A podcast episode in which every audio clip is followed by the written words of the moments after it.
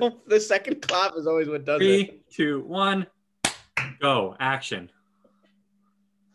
Perform. I tell you every week, don't do the action thing. It always makes me. Three, two, one, and action. All right, everyone, welcome to the latest episode of the Nosebleeds podcast. We've got a special episode today. You'll see why in a few seconds. I'm Don Kagan Fleming. I'm here with my buddy Matt, or should I say, my buddy's Matt. That's why it's special, guys. What's up? That was pretty good. I like that one. Yeah, yeah. That was nice. You know what? A plus. See, I'm creative. I A get plus.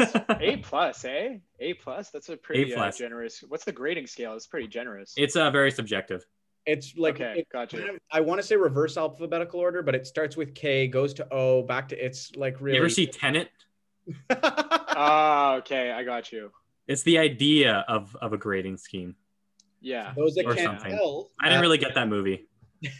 For those that can't tell, you're hearing the voice of Matthew Ohayon, our special guest of the day, TSN Yes. operator and voice extraordinaire. Wow. Matt, and I mean, we all know each other from obviously Concordia University. We're all Stingers alumni, uh, not athletes, of course. But uh, We're all you know, if you ever li- if you ever tune into any of the broadcasts of the games, or you read any of the Concordian or the Link, you've read our stuff and you've seen us. Uh, we were all there at the same time. Uh, Matt, do you mind giving the people a little uh, bio on yourself? yeah. So, I mean, what more is there to say? You guys pretty pretty much just regurgitated my resume. I'm at TSN 690. I spend time at CJAD as well.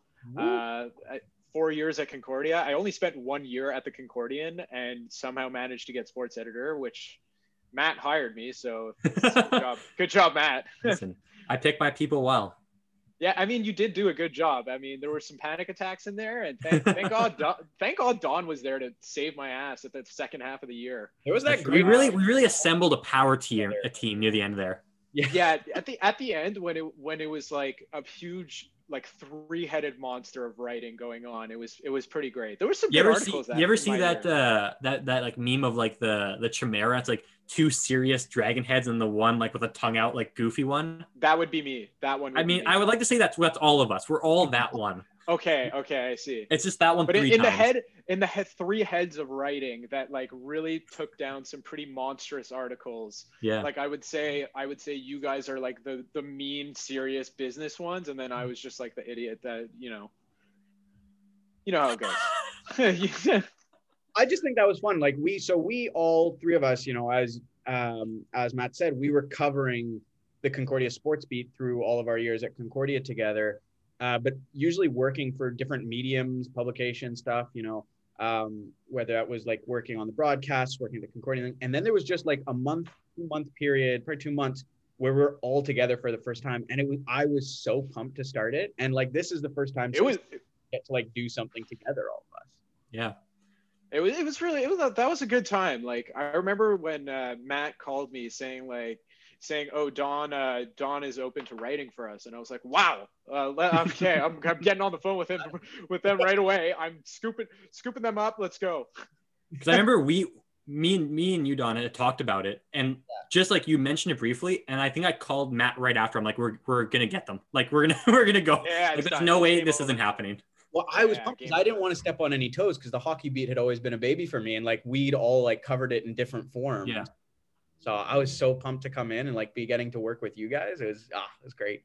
it was fun anyways we got a pretty um Don't get it twisted though. We don't like each other. No, this is this, is purely a work relationship everyone is holding up Well, I mean, at each other, writing mean messages. as we're- yeah, we're all in each other's DMs, just like cursing.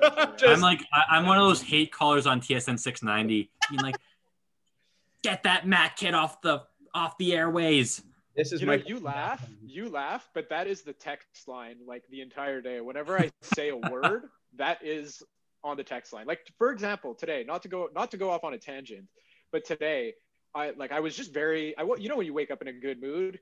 So like I was just very happy to be at work and like Tony Tony I guess heard it through my voice because he's working from home. So he heard it through my voice and he's like, "Why are you in such a good mood?" And I'm like, it's a beautiful day outside. What do you mean? Like I'm at work. We're here. We're like we're ready to go. It's Friday. It's a weekend is here. And like someone on the text line writes, "You're an idiot, Matt. It's minus 25 outside." And I'm like, but And I just want you to know that I meant it. whether it's but I was like, TSN, the text lines are ridiculous. It's but I was like, I was just like, but it's sunny. It's nice. I was outside. I was outside this morning. I woke up at 6 a.m. to go to the ODR. Oh, you look are at an animal. Yeah, it was fun. You're putting in more work than the Vancouver Canucks right now. Burn, take that. and possibly the Habs, but I mean, different uh, topic. Anyways, let's uh let's start with some of the big news because it happened a couple days ago. I think it's still pretty fresh. And I mean, I say a couple days ago, it's happening every day, and that's uh, the NHL's um, issue with uh, honestly a metric shit ton of COVID cases. Not to be uh, too frank. as they say. Yeah, but I think the the biggest uh, I think point that really stuck to my head that really made me think about it was the Montreal Edmonton game from uh, from yesterday. Yeah. Yesterday. Yesterday. Yeah, it was Whoa. yesterday. Time just absolutely warped my head for a second. But um, yesterday, obviously, Jesse Puljujärvi of the Edmonton Oilers tested positive. Whoa, whoa, whoa. And- hold on. No, no, we hold don't know. He's added to the protocol. Sorry, Inconclusive. added to the COVID. Inconclusive. Don't In- get us sued. I'm sorry. I'm sorry, Jesse. Anyways, Right it just the fact that a, a, mem- a team member was added to the list and then a game continued seems uh you know a bit uh, short-sighted to me considering what is obviously how these cases are spreading throughout the league it's very likely that it's just on ice players giving it to each other not uh, shocking that this is kind of how we're ending up considering that the success of the bubble was very contingent on it being a bubble and now the fact that it's not a bubble we're seeing exactly why the bubble worked. I mean, first of all, hey, they took away the glass behind the benches. Okay, what else do you want? We solved it. We did it, guys. I think what's worrying me, right? No, I shouldn't say this because I was worried before, but I think the fact that we're now seeing it into the Canadian division, which was supposed to be quote unquote the safe haven of the NHL, able to play games, this and that, is that their plan right now is in jeopardy. I mean, how many games have been postponed between you know teams like Minnesota, uh, Nashville? You know, we're seeing teams that can't play games. Vegas with the scare the other night of a of a test coming back and a, in the middle of a game. I don't think the planning has been handled that well here. What do you guys think? I think, well, the, the thing is, is that you have to expect that there was positive tests. Like the NHL is going into this season preparing for positive tests. Mhm. Now, you the only thing you can't prepare for, I mean, I guess you could because it's literally their job to, but is to prepare for the amount of cases that are going to happen at one time, right? Because they had to postpone 27 games, move them to later dates. But the, if you take a deeper look, like 13 of them, I think, or maybe it was 13 or 14 of them involved New Jersey. So that's only one team. So that's the good part is that you could shuffle things around in that case. But you know, you'd have to think that there is a contingency plan. Um, what like what, when is the the league ends? What at the end of uh, at the end of May? Yeah, like I believe that, so, the yeah. regular, reg, regular season. Yeah, that so if right. it ends, it, it ends at the end of May or mid May, I guess you. I know they want to finish up the playoffs by July, but I, I kind of feels like you're gonna have to just kind of scrap that plan, and you're gonna have to come up with some sort of contingency. Maybe go next year when hopefully things are back to normal to a 72 game season. I, I would imagine that's a worst case scenario for them, but the thing is that they they planned for this. At least I think they did. They planned for positive tests to happen. Mhm. It's just the optics of it when they actually do happen and how it's handled is just it's never going to be a good thing. There's no would- there's no there's no winning outcome out of this. No, 100%. I'd, I'd be really interested to see, as of today, where the amount of cases they have fall within their metrics. Because I'm, you're right, they definitely prepared for it to have positive cases. Because we saw in the NBA, NFL, MLB, every league has positive cases. But I'd be curious to see where, you know, within the, their range of, you know, prepared risk, where we are currently. Are we above expectation, below expectation? I doubt we're ever going to find out but as you know a fan and as someone who you know keeps pretty close eye on the league i'd be very very curious to see What worries me is that let's compare it to the NFL for a second. The NFL had to to move games, there was this and that, but it always felt like while maybe they weren't necessarily being proactive, when they were reactive, it was it was strong, it was settled. This is when we're moving a game to, this is that. And that hasn't totally been the case. That's what worries me a bit is that it it feels like they have a plan, but games are postponed until this date. They're not they the fact that they didn't move the Edmonton Montreal game even one night just to be safe when both teams had the next day off. You know, I I just wonder can they be reactive with a set plan? You know what I mean? I get it. You you can't plan, you can't be ready for everything, but do you have backups? Do you have idea like are they willing to take those steps or are they going to be flying by the seat of their pants the whole season? That's my worry. The, well, I know they had the advantage of having like watching other leagues play before them because I think every other league started their new season before the, the NHL did. So they had that advantage, but at the same time, you're seeing what's going what went wrong with the NFL. And at this point, I I, I really think it's not te- a player's fault. Like I think it's more so the people within their household because I think the players are doing their due diligence. Like they have they know what's on the line here. They know they have millions of dollars at stake, hundreds of thousands in certain cases. So like they know what's going on. They know the severity of it.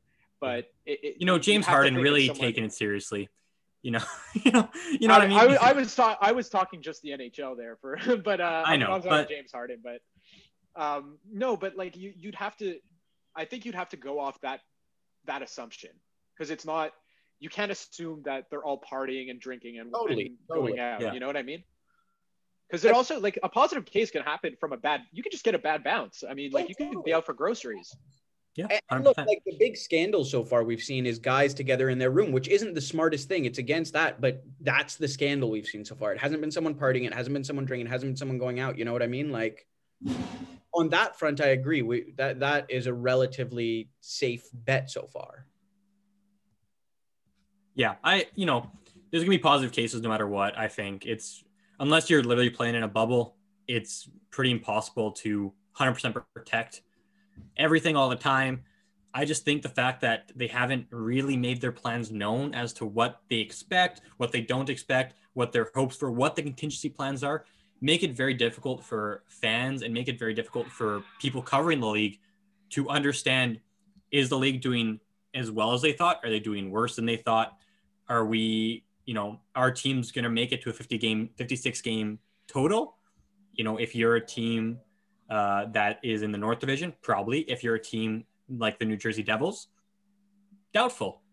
Um, I, I, don't know. I think I think they'll make it through. I think they're going to make so? it through. They've, I think they will just because the, in the name of the dollar, right? Like they've lost so much money based on the amount of games lost last year. They made some of it up in the bubble, but like some of these teams, they still have regional, uh, local sponsor responsibilities to to to honor. So they they have to make it through the season. There's no choice. Plus there's plus their TV deal in the US is up. Like that's billions of dollars. Like they need to hit 56 games. They need to. There's no question about it. Yeah. And you know, and when the New Jersey Devils finally finish their season in 2023, it'll be really it's going to be really good, you know. anyways, I think uh we all agree we don't know what's happening. I think that's a very general consensus. Watch. It's um, something we I feel like is evolving week to week. We're gonna have to keep our eye on. But I do, exactly. I do have a question for you guys. It's moving away from the COVID a little bit to the players that are managing to play knock on wood so far. There has been a lot of talk, mostly joking, but it's been that kind of hockey joking where it's like tinged with, I don't want to say this seriously because it won't happen, but I kind of maybe believe it. And it's the, it's the, you know, the hashtag Petry for Norris with the joke of Norris voting that it is, can a player, not even Jeff Petry necessarily, but a player like Petry who excels in most metrics, who, but is not necessarily that kind of household name, can they win an award like a Norris? I, I, I think, think, no. Go go ahead, no, Matt. No, go, no you, my my, my point's pretty nonsense. I'll be honest. So go ahead. Okay. I mean, it, it's kind of you know, we try as much as hard as we can to look at it through an objective uh, lens because especially being in like the Montreal bubble, it's like you can't, you know, it's it's tough. But I don't think you could argue with the way he's playing right now that, and especially the criteria that they give the Norris, they basically give it to the defenseman with the most points. Mm-hmm. that there's a case. I mean, of, of course, there's cases for other players, but there's no real case against him, is there? No, I agree, and I No. think, I guess I wonder if he keeps playing this way. I think it'd be very hard, like you said, to make a case against. I worry about the Drew Doughty syndrome, where a player maybe should have won one before and didn't, and that's whatever. But like, has a guy like Drew Doughty been a great defenseman the last three years? No. Has he still been talked about one and received votes when he shouldn't have? Absolutely. That's what worries me is you see it with especially I think the Norris more than any other trophy in the NHL of it being reputation based at times. Is that something do you think a player, Petry or otherwise, can break through that now? I think in a year where we're seriously considering, you know, Joel Eriksson Ek as a Selke uh, nominee, I think anything can happen. This year makes no sense. I think that if we're going to consider, you know, a guy who is probably only in the conversation because he has a good faceoff percentage on a very, very bad team for the Selke, you know, Jeff Petry is probably one of the top four or five defensemen in the league right now. I'll put him. I'll put him right up there. He's having an incredible season. I don't see. There's not really a big knock on his game like there are. You know, when you had a winner like Subban, where you could talk about his defensive game, a winner like Doughty, where you know um, the same kind of questions occurred. With, with Petry, he's such a great all-around player, and he scores those points. Uh, I don't really see a big argument against. Besides, maybe a bigger name starts doing the same thing. Well, the only the only the first name that came to my mind when like trying to make an argument against and when and when Don brought up uh, the the the Drew Doughty syndrome, the name that the first popped into my mind was John Carlson.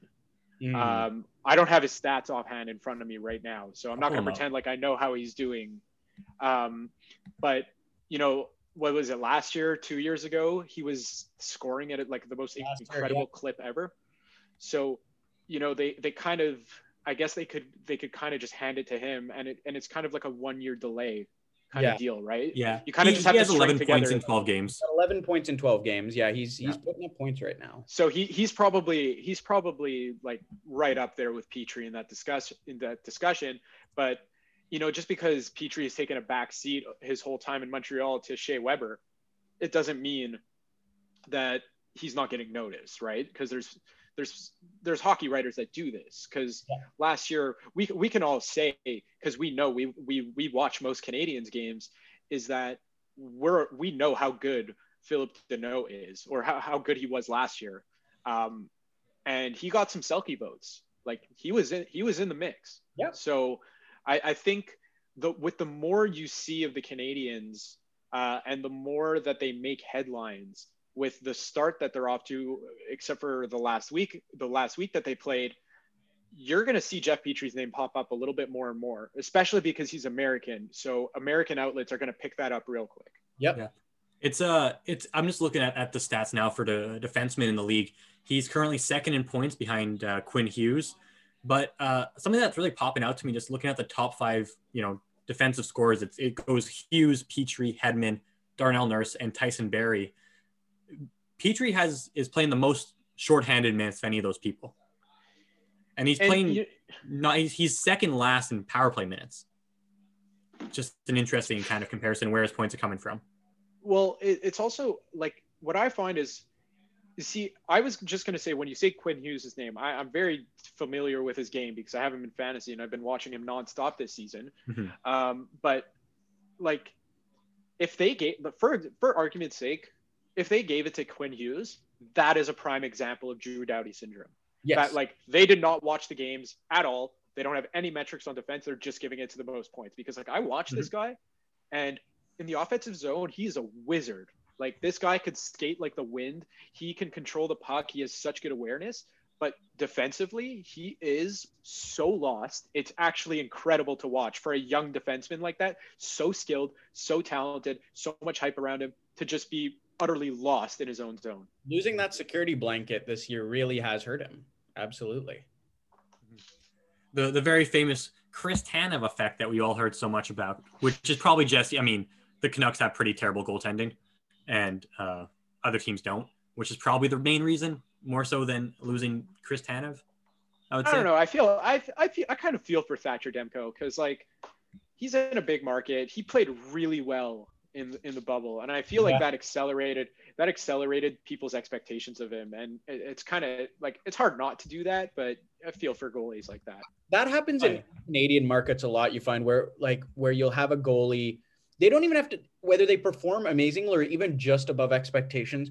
Do you remember when Dustin Tokarski was the next thing for that one month, and then I I, I always Tarski. reserve the Con, I always Condit, reserve the opinion. the Hamburglar, you know, all those guys. Hey. I'll, I'll always reserve the opinion that that, that in the 2014 playoffs had the hat. This is so. This is the dumbest, no, let's hear it. dumbest theory ever. It's Yeah. just if so. You know how generally speaking, I mean, back way back when when backup goalies weren't as important in the NHL and Mhm. your goalie could play 70 games. Um, like had the you know you play differently when you have your backup in net Oh, than when you have your starter in. It's a different. It's just a different level of comfort that you have. confidence. So I I will maintain the position that had the Canadiens played in front of Tokarski like they were playing in front of Carey Price, they would have won that series with Tokarski Ooh. and Nets. Ooh. absolutely. I mean, yeah, There was such a reservation in their game. It, When you- it was just one it was just like well it was just it was just those little things like mm, should i go for the pinch i don't know i have to be back to, to responsibly like to do the responsible thing defensively you know it was just like subtle little things like that that Mhm. you saw in that series Mhm. anyways that series lives rent free in my head That's. Anyways, I think you know Petry is a very good choice to win it. I mean, I agree with the Drew Doughty effect thing. I think that's a very valid, you know, compensation that voters often make. Um, both ways, it's either guy with most points, guy who should have won it three years ago. You know, Although those are the pretty much two options. Probably should have one in his career, but He like he might get a Nick Lidstrom one. You know, yeah, you never know. He, he's playing some pretty inspired hockey the last ye like two years, so you never know. anyways, kind of speaking of Petry, kind of more speaking about the general kind of types of articles that came out a lot this week were the Olympic projected teams. Wow. I'm pretty sure everybody at the Athletic wrote one. I'm pretty sure everybody at uh, TSN wrote one, which means we wrote one. We definitely did it. I hopped on a bandwagon. Don hopped on the bandwagon. We asked Matt to hop on the bandwagon. Uh, so we're going to go through our picks for the Canadian and American 2022 Olympic rosters. Which And- I think have to be the two favorites going to these tournaments. You know, uh, I, Yeah. I, I, you know, obviously Russia's going to cause problems for some people. Sweden should be strong. Finland's got a good young crop coming up slowly, but I think these are two easy front runners right now. yeah i mean when you have uh, i mean i don't know who you who you guys picked on your team but i think it would be safe to assume that you have mcdavid MacKinnon crosby and Scheifele just to name a few i mean it's pretty uh it's pretty hard to argue against that I mean, being the favorite I feel like I feel okay. I'm going to speak very generally here. I feel like our Canadian teams are going to be very similar. Yeah. So it's- let's start with something where Well- maybe we have a little bit more disagreement, and that's So probably that's gonna be the just- that- American side.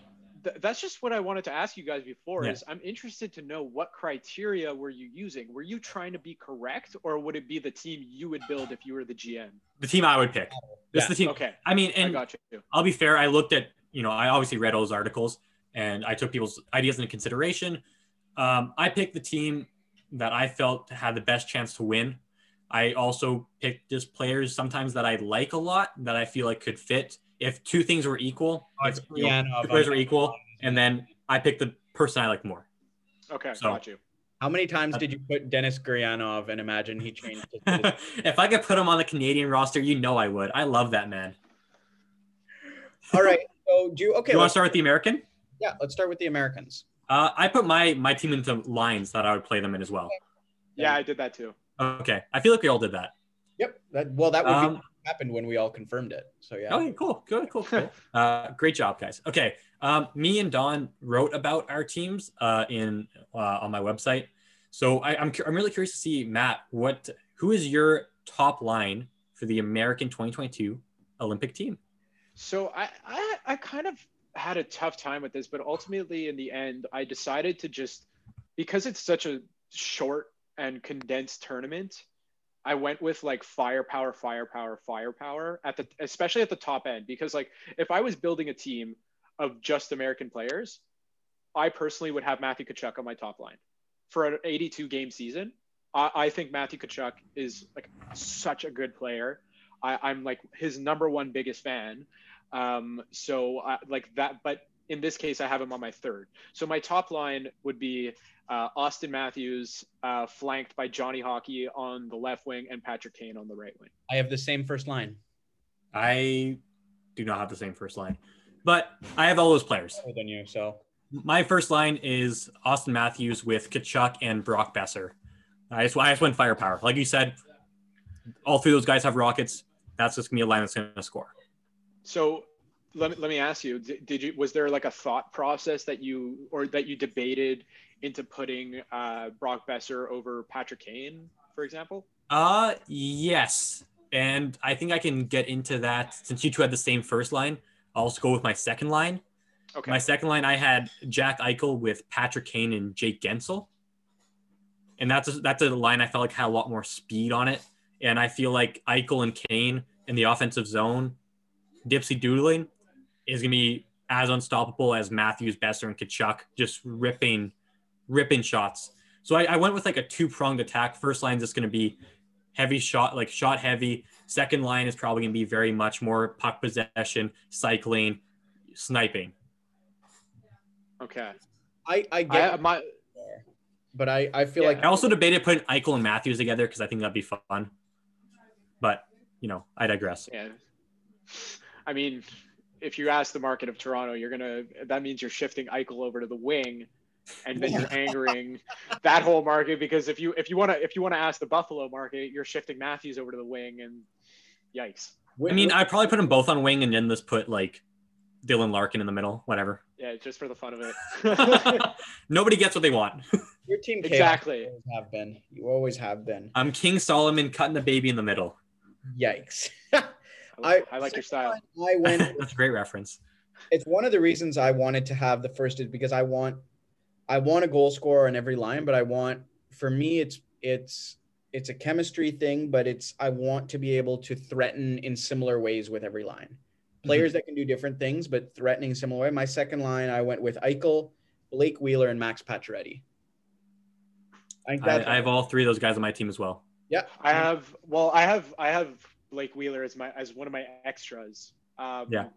But I have uh, on my second line, I have Jack Eichel flanked by Max Pacioretty and Kyle Connor. Yeah. Um, third. Yep. Because I think just like there's there's there's a lot of sniping going on on that line, right? Because they could all mm-hmm. shoot the puck, obviously, and and Connor and Pacioretty are known for that. But I think there's just something about Pacioretty's game and Kyle Connor's game where they just get themselves into such perfect positions where they know they're going to score, but they're also kind of under the radar. Like they're good at being sneaky behind defenses. Yep. So that they can kind of get lost in the fold with so much happening on the ice that Eichel could just find one of them and then it's pretty much an automatic goal as long as the shot hits the net. Mm-hmm. That's one like of my that. favorite traits in in NHL scores is finding soft ice. It's why you know, like one of my favorite prospects to watch. It's why I think Cole Caufield's going to have success in the league because a lot of guys can score in you know lower leagues, at a clip, or even some guys in the NHL. But the ones that are going to consistently score, the ones that don't have to beat a goaltender with a rocket every time. It's about finding a position where you're going to be able to score because you know you have that skill set. Mm-hmm. Yeah, I like that. I like those lines too. I mean, I feel like so far, I think we're all in agreement with the players on the team. Uh, I'll get to my third line, and I'm sure you know you guys already mentioned two of them. I also went with a chemistry kind of uh, aspect on this one. I have Dylan Larkin centering a line with Kyle Connor and Blake Wheeler. We've almost That's a line uh, offers a lot of speed. Wheeler's kind of the toughness on that line, digging pucks out of the corner. Larkin, I feel like I like him in the corners too. Speed, I feel always wins. So that's a big theme on my team. Uh, I think that'd be probably one of the best third lines in the history of the NHL if that was on a real team. So I'm pretty happy with that one. I have almost the same line. I have Kyle Connor with Dylan Larkin and JT Miller. Ooh. So I, uh, I got Miller's on my subs. So. Oh, wow. wow okay, I, mean, well, I don't know what that look was. uh, my, my- I mean, my third line is uh, this is a very me type of line. Like I would Love love watching this line. Um, this would probably be my favorite line if this was the actual team. Uh, Dylan Larkin flanked by Matthew and Brady Tkachuk. That is. I could think it's So- more as if Tessin. yeah, you know what? I like that too. So, uh, but I mean, the thing with Brady Tkachuk and, and like, so ultimately, my my whole debate was it was Brady Tkachuk or Blake Wheeler in as like who was going to be the extra, who was going to be on the line.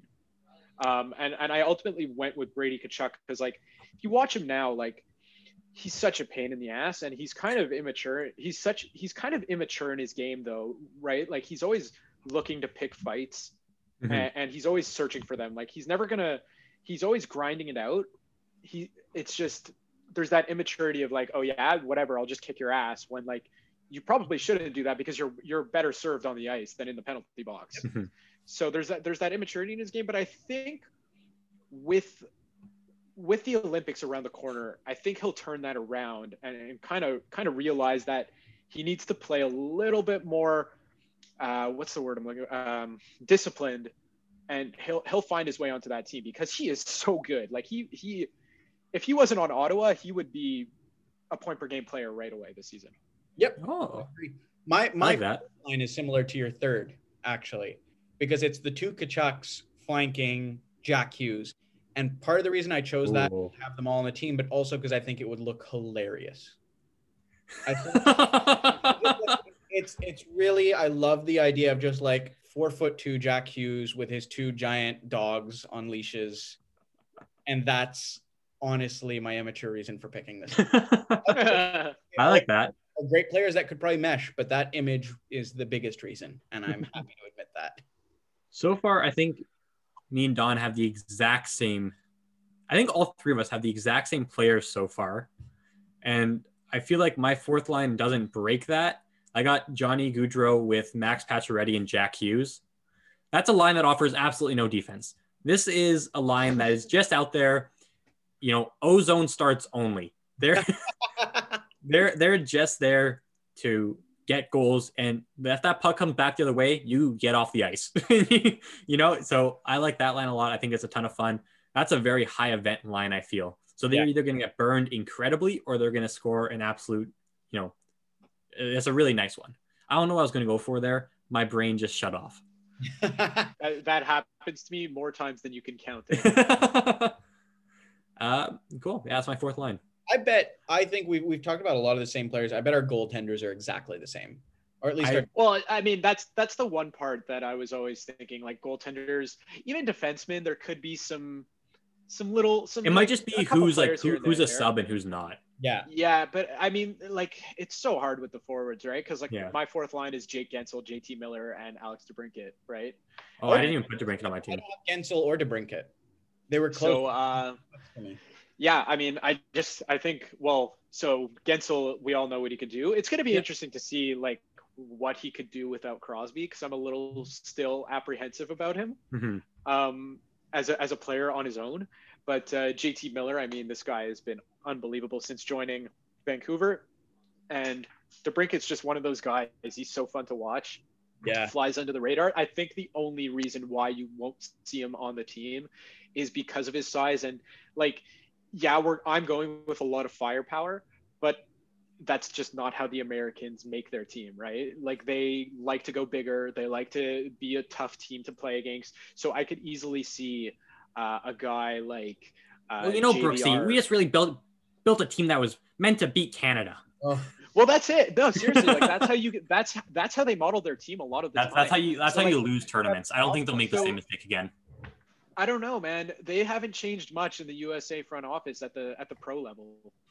I think it'll be interesting to see uh-huh. who they who they have as a coach. I think that might decide a lot of. I know it's not just the coaches' Yeah. selections, but you pick based on you know how they're going to coach to a degree. So Yeah, for sure. Um, my only other sub was TJ Oshie, just in case it goes to a shootout. Um, Oh, and you just need somebody to score four in a row. Yeah, my, my extras were Jack Hughes and Blake Wheeler. Cool. I like that. on uh, on Yeah, defense, I mean. I just ha- I just haven't seen enough of Jack Hughes to to like firmly put him in the lineup, but I have I've seen a little bit that I know, like, wow, this guy's a good player, and you got to assume even next year I'll take the next step. Mm-hmm. Yeah, I agree. Did you go through your fourth line, Don? Yeah, I did. I had the I had the Hughes and his dogs. Oh yeah, that's right. That's right. And his dogs. And his dog. That's a good band name. Hughes and his Even dogs. his dogs. dogs. Uh, in terms of defense, I you know we spent time talking about it. I got Petry on my top pair. I'm Okay. pairing, and all of these pairings for me are kind of you can play any of these as your top pairs. I'm splitting. Everyone's getting about twenty, give or take, with special teams. But I've got Petry and Hughes, John Carlson and Charlie McAvoy, who has quickly become deeply underrated in my mind, and uh, Ryan McDonagh with Seth Jones and Jacob Slavin as a as a seventh D, as a scratch. Okay. Matt, you I did. Uh, yeah, yeah. So I did uh, Quinn Hughes and Seth Jones as my top pairing. Uh, I went with uh, Charlie McAvoy and Jeff Petry as my second pairing, and I went with uh, Zach Werenski and John Carlson as my uh, fourth pairing, uh, third pairing, and my extra would be Jacob Trouba. I think there's two extra D's. Yeah. So I, I, I put two extras anyway. So I, I, I put Jacob Trouba and Torey Krug. Um, I just think like, though again, like Don, my they would probably play equal amounts each Mhm. game, um, and they they offer you all the same thing, like an offensive defenseman that could also be the stay-at-home guy, and then there's a guy that just runs free on you offensively. I like that. I feel like we all had various, you know, versions of the same defense. I had Hughes with Krug, uh, Carlson with Petry, and Slavin with McAvoy, and Werenski and Jones as my subs. Yeah. So I feel like you know what I don't have any issues with uh, any. I feel like in any order, I feel like those that defense, those top eight, are pretty solid. Honestly, the defensive end, uh, the Americans look pretty good. Yeah, I like it a lot. And in net, they look good too because I think most of us have a combination of Hellebuyck and Gibson, probably. Yeah, Uh, yeah. I- I, got Hellebuyck, Who- Gibson, and then just they can have someone learn to eventually take the reins. Who do you have as your third? Spencer, Thatcher Demko. I had Demko. Yeah. Yeah, Thatcher Demko. and, Cool. and I just I'm- think it, it- it's goaltending is one of those positions where it's like a little too young to throw onto the Olympic team. Like they could do that with Jack Hughes, you know, because he's Yep. a young guy, but forwards produce. And I don't know, defense, uh, like, you know, I, I Spencer Knight's a guy that I, w- I could easily see being the goaltender at the World Hockey Championships. Yeah. Yeah. 100%. and for me, it's it was never to even come close to sniffing the ice. It's purely I put him there as Learning experience. Yeah. Cool. Canada. Yeah, let's do it. Okay. I think this is where we have we kind of like this is why I really went in on the lines and like real really thought about it. I don't know about you guys. Like the Americans, I, I did. I, I did. Too. I put I put thought into it as well, but I feel like you, I can move stuff around and be happy with it. With the Canadians, this is exactly how I want this team to look. Okay, exactly. Exactly. If anything is different, I will riot Just yourself, just you, just throw Just write a letter to Hockey Canada. in front of Roberto Luongo's house. He'll join in. Lou's crazy.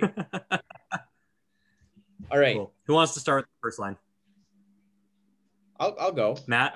I, I've I, I, you know, I've seen, I've seen, I've seen yours, Don. oh, Matt, give me yours. oh, over Okay. here. Okay. I'll go. I, I mean, I feel like we'll all have the same top line, See, but one. then the Maybe. and then it'll get and then the bottom nine will be super interesting to see.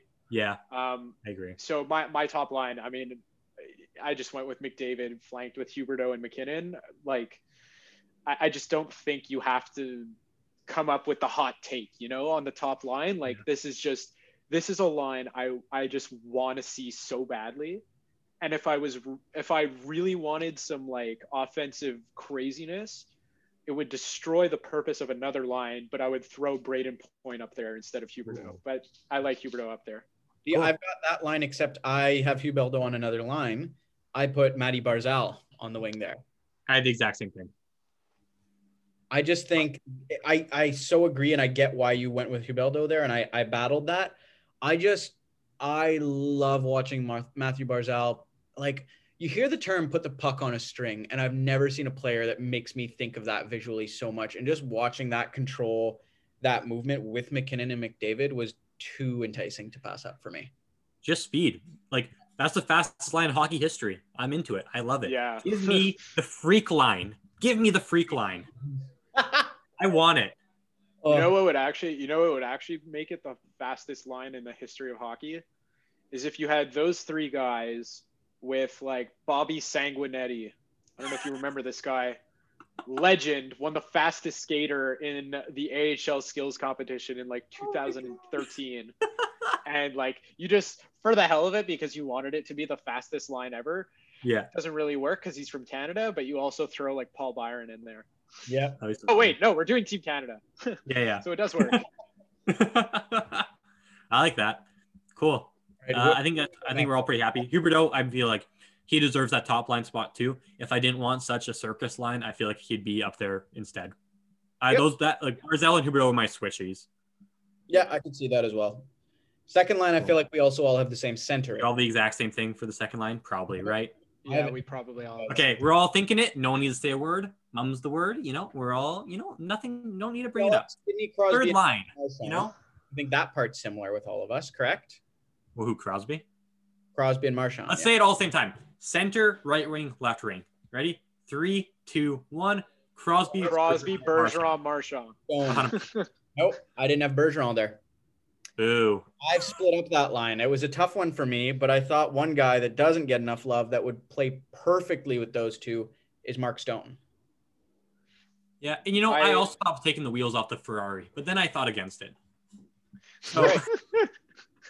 I upgraded. I see. It's it's funny because like I I I was thinking a lot about this line, and I'm like, oh man, they're getting up there in age, but like, it I have it as my second line, but I could easily make that trio my fourth line, and like the team would Totally. still be as good, you know.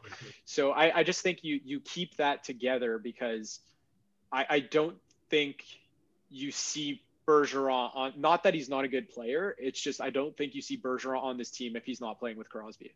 which was my tough battle for leaving him off. Hmm. And I oh, you left him off the roster completely. that was it was a fight for me. It was a fight. I texted Ooh, you. Hot take alert. Um, Hot take alert. yeah, it is absolutely. And I feel and and I would if someone called me an idiot for it, I'd recognize it. I just think Mark Stone, Crosby, and Marchand, you don't get the puck. No one gets the puck if you're playing against them. You don't Yeah, get I mean, yeah, I, I love Mark Stone. Mark Stone's a fantastic. Mark player. Stone on Yeah. Shell, they messed up his face so much. oh, that- hilarious. My apartment has collectively dubbed him the Goblin King. I Th- think in Shell, he's unbeatable. He's the best player in that game. He never loses a puck battle. It's insane. You, you like Mark Stone. In real life too, just, obviously. In the, the game. whole the the whole just franchise of Ottawa and the players that come out of there, they kind of remind me of like a, a Premier League team that just gets all their players like ransacked by like a rich team. Yep. like like that's what they just remind me of because I can Like, go uh, through like off the top of my head like three names right off the bat that like they just gave away and those players were just so much better off. Yeah. Oh, what's that team in Germany that Bayern Munich just buys from? Um, ah, yellow colors. Oh yeah, of course, Borussia Dortmund. There we go, German Borussia team. Dortmund. I was They're- blanking. They're my on Ger- they're my German team. I also I like them too. Yeah, I definitely just know. blank on the name. But yeah, that's like that. You know, they had Lewandowski. They had uh, all those guys. Yeah, but it's just like Mark Mark Stone. I just I, I can't wait to watch this guy in like the He's prime sick. time. He's sick. And, He's and awesome. I It's love gonna him. be great. it gets when it comes to an all-around player. And quite, you know, my favorite thing is a toolbox player, a guy who can do everything. And Mark Stone is the epitome of that. That's facts. Yeah. All right, third line. I feel like this is where it's gonna get This interesting. Is, the bottom the bottom six is actually where it gets interesting Okay. because then it's like the combination of players, like who you Yeah. threw in there, who you left out. Okay. Uh, Matt, you want to go first? Sure, I did. Uh, Steven Stamkos flanked by Mitch Marner on the right and Brayden Point on the left. I have very similar lines. My that's my exact. I mean, I have that line, just not my. What's going favorite. on here? What's I- going on? I had points point playing center. Stamkos is one of my extras, but I had point flanked by Huberdeau and Marner. Yeah, I like that too. I think Huberdeau is a player that'll fit on any line, to be honest. Yeah, he, he's someone Yeah. who can just put on anywhere. He makes any line better. Yeah, and Which is Marner why- yeah. playing together is a dream for any coach. Yeah. The the skill level there and the transition play there, that line, you give them the puck uh, in their own end, and they're going to be creating chances at the other so quickly with the way they move. It'll be great. Yeah. Mhm. I love that. I went, I went with my third line of uh, Huberdeau and Mark Stone on the wings and Bo Horvat in the middle. I did not talking about a line. if you're talking about a line where nobody's getting the puck off any of those players, those are three guys that really excel in puck possession, really excel uh, in you know moving you know on the defensive end as well. They're they're all very solid. I just felt like I mean I really thought about just absolutely hammering the offensive on this one and putting like Stamkos and Point and, and Marner. And I kept that line as my fourth line, but I feel like with the third line, I'm like, you know what? Let me try to actually like build a team the same way like Team Canada will, which is they're gonna have one defensive line because why you know why not? Uh, so that's why I went with that. also, I really like Bo Horvat. Bo Horvat. I I went with a, a, defensive line for my fourth, but it's also got a lot of offensive power. It's got one guy that we I think we all have in one form or another, but haven't mentioned is Mark Scheifele uh, on the right wing with Ryan O'Reilly and Sean Couturier. Sean Couturier, I left him off the. I left him off completely. Really? I know he's a player. I know he's. I know he's a player that like Team Canada loves, but again, in like these in these very short tournaments, you want to just have like an offensive explosion and like maybe mix in one guy, not two that are like kind of those. No, I won't say defensive minded because Sean Couturier has scored 30 goals uh, before, but I mean, my so my fourth line, for example, Matt Barzal on the left wing, Mark Scheifele down the middle, and Mark Stone on the right wing. And Mark Stone is that guy that's more of the defensive uh, responsible guy. Mm-hmm. No, that's fair, and I don't think See, for me, none of these lines that any of us have said is an argument against the line. It's more just like, well, this guy gets left off, and that's that's like it, it, it's kind of more just our philosophies of how we build yeah, teams. 100. percent I will say I, I, threw in one guy. I you know I brought two guys in because I'm very for teams letting guys not play but sit and learn that are going to be a big part of the future. One of those, my goaltender Carter Hart, because I think he's going to be the future there. But also on forwards, he's like he's not going to touch anything Stamkos is an extra if someone will get injured, but I put Nick Suzuki in there. Not to play. I don't think he's he's there as a talent, but again, I think he's going to be one of those centers that they've got. Yeah, he, he's one of my subs as well. Yeah. See, I th- I think with um with the way that Team Canada is going to construct their team, because like, do we even know where the 2026 Olympics are? No clue. Uh, we okay. so let's. So like, we don't know if they're going to go to the Olympics that year, right? Mm-hmm. So with that in mind, I said like I, I I see your philosophy of like leaving people on the bench just to sit or leaving people not on the bench but like in the in the in the rafters or whatever you want to in the passerelle we'll say in Quebec here. Um, I see I see that philosophy, but like I'm also siding with Coyte with when he said, uh, you know, I have or was maybe it was you Don who said that uh, you have Stamkos as an extra yeah, that's me. Throw in there in case. Okay, yeah. So in case in case there's an injury, but I don't see it that way. I see it as we have an injury. Oh damn, we need to win this tournament because we don't know the next time we'll be at this tournament. And we saw what Team Canada looked like when they didn't have NHLers. So my extras were John Tavares and Ryan O'Reilly. Yeah, yeah, I really went back and forth on that one too because my, I, you know, I, my fourth line obviously is, is Stamkos, Point, and Marner, just because I want an, an absolutely insane offensive line. But with the extras, I went with Scheifele because I feel like he's the probably the fifth best Canadian center out there. And I left JT and I left O'Reilly and I left Couturier off just because I feel like they it, their their roles were replaced by better versions of themselves. Yeah, you know, that's fair. J, you know, Crosby is just a you know is an insanely better version of John Tavares, and I feel like when when you have someone like that, you know, do you need Ryan O'Reilly on this team to win? Probably not. Do you need a Couturier on this team to win? Probably not. So you can probably pick guys who are a little bit more offensively inclined and a little bit of a better fit. Uh, so that's just my reasoning. But also, those two players are extremely good, and they'll probably take them. Fair yeah, enough. that's also the thing is I went with Ryan O'Reilly because like Doug Armstrong is the GM. Yeah. so like he's gonna take his player. Ryan know? O'Reilly with McDavid and, and MacKinnon. Let's go. And he's just like he's just like a guy that screams Team Canada. You know what I mean? Yeah. Like he's like the good Canadian boy who like back checks as well. So, yeah. but he's got the offensive talent. Yeah, I think you're 100% correct. So I think I think one thing that'll be interesting to jump in here as we start to close off uh, time wise is the defense because I think there's some options here. I I think there's a lot of options. This might be where we get the biggest variance yeah. between the teams. You know what I found most interesting before you get into your actual lineup? What I just found when I was looking at the defensemen available, I was just thinking how like there are so many defensemen that are just are gonna make this team but a lot of it is based off of potential, not what they've actually done, because there's a lot of young Canadian talent. Oh, my team, my team. okay, My team. I want to hear. I have a good, I have a good mix of that. So I want, I'm Yeah. interested to see what yours is. Yeah. you want you want to start then? I'm I'm really interested to see what yours is. Yeah. Hannah, this one, I'm curious. Yeah, so I went with um, with Shea Theodore as uh, the the top right defenseman. Mhm. Uh, I also did left wing, uh, left side, right side. Like I, Yeah, I did that followed that. Okay, so I did Shea Theodore on the right side with Cale Makar on the left side.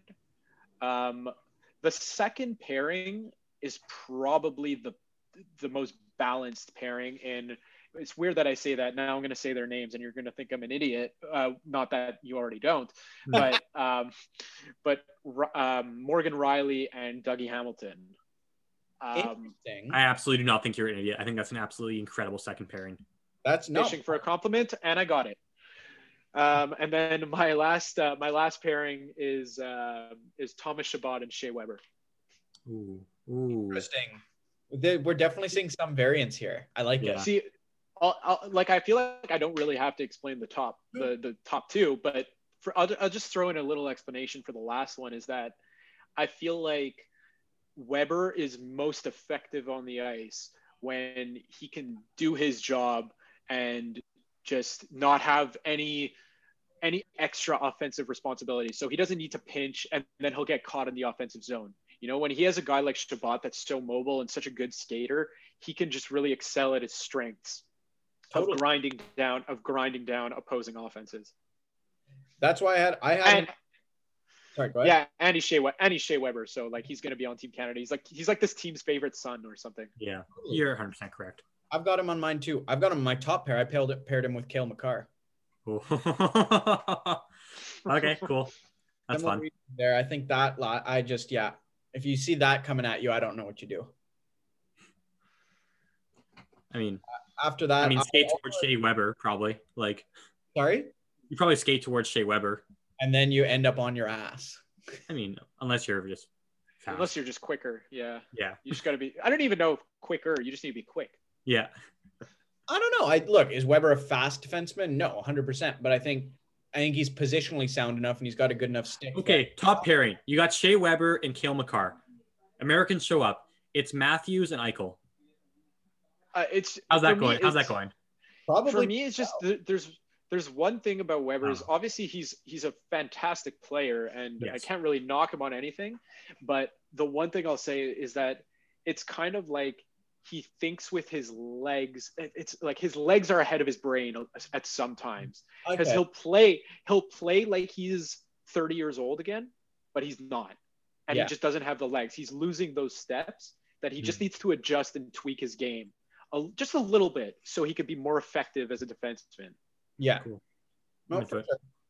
Uh, Don, my, you run through the, yeah. sorry. You want to run through? Yeah, I was gonna ask if you want to run through the rest of your. Second, I think I I like the balance of this one a lot. I put Morgan Rielly uh, with Alex Pietrangelo. Ooh. Yeah, I think those are two really solid guys. I think Pietrangelo makes up a little bit for some of Rielly's lapses there. Um, and again, I, I don't know. It I think that's a tough pairing to game plan against for any team, US or otherwise. And Yeah, then I, I I agree. pairing, this one, I'm interested to see what you think. I also put Dougie Hamilton because I don't think you can. I yeah, I could see an argument to leave almost anyone off this group because there's a lot of great options, but I think Dougie Hamilton is just such a great tool to have here. And I paired him with Ryan Ellis, Oh, who I think might be a Ryan bit of a bad guy, but I think is just a rock to have. Like he's again, he's unlike the US, that line might not see as many minutes as the other two for me. But I think Ellis is a guy that can serve you well in a lot of different situations and can just he's not going to be spectacular, but he's going to offer an element that maybe some of the other guys don't. And I don't mean as a stay-at-home defenseman. I just mean you know what you're going to get there. It's going to complement Dougie Hamilton's game a lot there.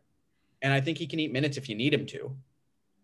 I think he's one of the he's not as shiny of a toy as a lot of defensemen in this league, but he is one of the better defensemen in this league and has been for some years. All right. I mean, Yeah, I agree. I know I agree. I'm like one of it's I'm one of I, I'm basically a huge Calgary. Anyone who's played on Calgary, their biggest fan. Like I used to be Mark Giordano's biggest fan.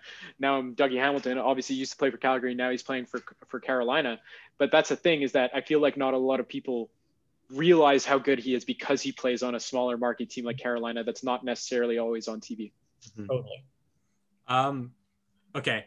So when I wrote this, when I when I wrote this piece uh, last week, my my lineup obviously is very similar to yours. I'm surprised you guys left off Colton Parayko. That was someone I thought that was a pretty much. He's not, he's, not, he's not even in. He's not even on my extras. Yeah, that's shocking to me. So my, my top line, I had uh, Morgan Rielly with Cale Makar. And w- when I wrote this piece, I had uh, Shea Theodore with Sam Girard. I think I'm going to call an audible and put Sam Girard as my extra and put Dougie Hamilton there. Yeah. I, I do really like Dougie Hamilton, and I didn't have him on my my top seven before. I don't know why. I feel like I like I just like potential a lot as like a philosophy I have in hockey. But Dougie Hamilton right now is probably one of my favorite players to watch. I think he's awesome. So I'll put him with Shea Theodore. Uh, and then my third pairing is Thomas Chabot with Colton Parayko. And uh, obviously Sam Girard is my extra. Before I had Devon Toews as my extra, because again, I like Devon Toews a lot. Uh, but now it'll be Sam Girard. He can uh, watch his teammate uh, play on the top pairing. Hold on. I have a Yeah, I question. went. You wanted to, you were roasting what Shea Weber is going to do when Matthews and Eichel comes out. Morgan Rielly is going to suddenly learn defense against them. Listen, okay, I tweeted this, and this I tweeted this before Morgan Rielly scored that OT winner against the Habs. Also, I just stepped on a tack and just like stabbed my toe, and now I'm bleeding. profusely. Oh my! profusely. What? That's I mean, not profusely, just like a little bit, just a little bit of blood. Universe saying your picks are bad. Sorry, bud. No, I mean, that was instant karma there, but um, Uh, well, well, you want to you want to you want to talk potential. I mean, my extra is Bowen Byram. Yeah. Ooh. Oh, Bo, I have Bowen Byram and Al- and Alex Pietrangelo as my two extras. I mean, I just I watched and Byram.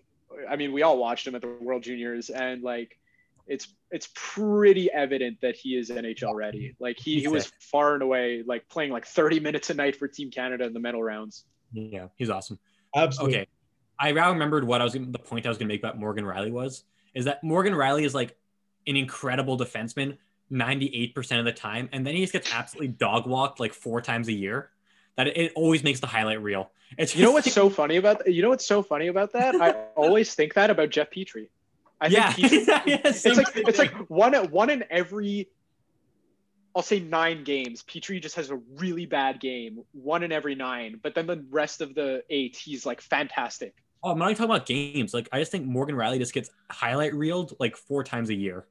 I don't think his gap control is And it's always Con- and it's always Connor McDavid. I mean, that's just got to cause you absolute trauma just to have that one highlight on, on your on your resume. But like that game, he scored the OT winner against the Habs. He got he got messed up by Suzuki pretty badly. I, I think it was, inside out. and then but he went and scored the OT winner. So I mean, I like that too. great. Um, goalies, I feel like we all have the same three goalies. Um, Adding if you- someone in my original one because I If you don't have Price, Hart, and Blackwood, I think you're incorrect. I have all three of those in that order. I Nice. I like uh, Price and Hart, and I'm adding Kuemper to that list. Okay, sure, why not? I would take Kuemper over Blackwood. Okay, I, I will say that I also Darcy Lucan. Kuemper, Darcy Kuemper is really, really good. Thank He- you. It's just really unfortunate that he's on such a bad team Sure. that is like the most boring team of all time to watch. He's the same age as Carey Um, Price. Like, what are you like? Is he really? He's like 31. Yeah, he's Damn. been on a bad team his entire career. What do you want? Actually, one sec. Let me actually check that before I say that. Yeah, this is also the guy who said Edmonton was Edmondson was 30. Oh, I thought Edmonton was okay. Yeah, Kuemper's 30. Okay, yeah, and he's still a good I mean, goal. I'll take Blackwood 30 is not bad. 30 is not bad. old. I'll take Black. I'll Like- take Blackwood over him though. I mean, Yeah. the third goalie never plays anyways. Exactly. Like Smith effect. Yeah, so I take him. I take him over Blackwood as a third. Sure. I mean, I, I like Kuemper too. I'm not gonna like. I I'm don't just, think ro- I'm just roasting you because it's funny, but Kuemper is also probably my fourth choice on this team. you've heard him. He's one of our listeners. oh, I'm sorry, Darcy. Anyways, Darcy. yeah, is there team. more? Is there a more? Is there a more Canadian name out there than Darcy? Darcy. Gotta love it. I think Nathan Douglas? MacKinnon's pretty Canadian. Douglas? No, I'm just thinking first names. Oh, first name Douglas is a good one. Um, Yeah, because you get Doug. Like you can't go more than Doug. Like it's pretty perfect. Yeah. Gordy. Gordo. Mm, yeah, I We don't know. as many Gordys today though. So No. we need Dougs. I feel like for for, for uh like men's names, Stacy is a name that like has kind of gone out of style, but I feel like it's very Canadian. I had a You sensei know, Stacy. I'd say when I did karate at age six, he was Sensei Stacy. I you had know, a- uh, I, I thought the most Canadian name ever when I saw them pop up on like my old NHL game. This is like really old school. Jody Shelley. Hey. Oh! I H L legend. yeah, he is a legend. Jody Shelley. Wow. What a name. I haven't thought about that. Oh, well, ever probably. That's a name. I, I know, I know. That's the thing is that Just like, unlock whoa, I'm just, I'm just happy. I, I'm just happy I managed to fit in uh, a Bobby Sanguinetti reference, a, uh, a Premier League reference, and a Jody Shelley reference, all in the same episode. I feel like most hockey fans have like a name that they think of that they were either a fan of now or like back in the day. Like I always think Adam Deadmarsh. That's just one name that is just always in my head. Of Matthew like, Lombardi. fun, Matthew what? Lombardi's a legend. Legend. He runs a cannabis company now. You know that? Really? Yeah, I did know that actually. Yeah. Fun. I tweeted at him once. He didn't respond. Wow. Highly of you as you do of him. And now he never now he never watches Calgary Flames games ever. yeah, I mean, yeah, probably. oh, okay. I feel like our teams are pretty solid. I feel like there's not like if you if you had one player on, one player off, I feel like you know, at the end of the day, the centers are probably going to be on Team Canada, McDavid, Crosby, you know, O'Reilly and Tavares or something like that. I'd be, it's, they're going to pick their guys, you know, like Team Canada always does. I just wanted to pick people I felt, you know, deserved a little bit of love. So Bo Horvat made that, Suzuki made that, Devon Toews initially made that. I bounced him. Sorry. I'm worried. I'm worried Drew Doughty will end up on Team Canada, but you know. Oh my goodness. I that that I, there's no way. it's a Even, possibility. even we all know there's. I a- wouldn't say no way. I wouldn't say no way because there's gonna be you know there's gonna be like two players on the team that just like shock you.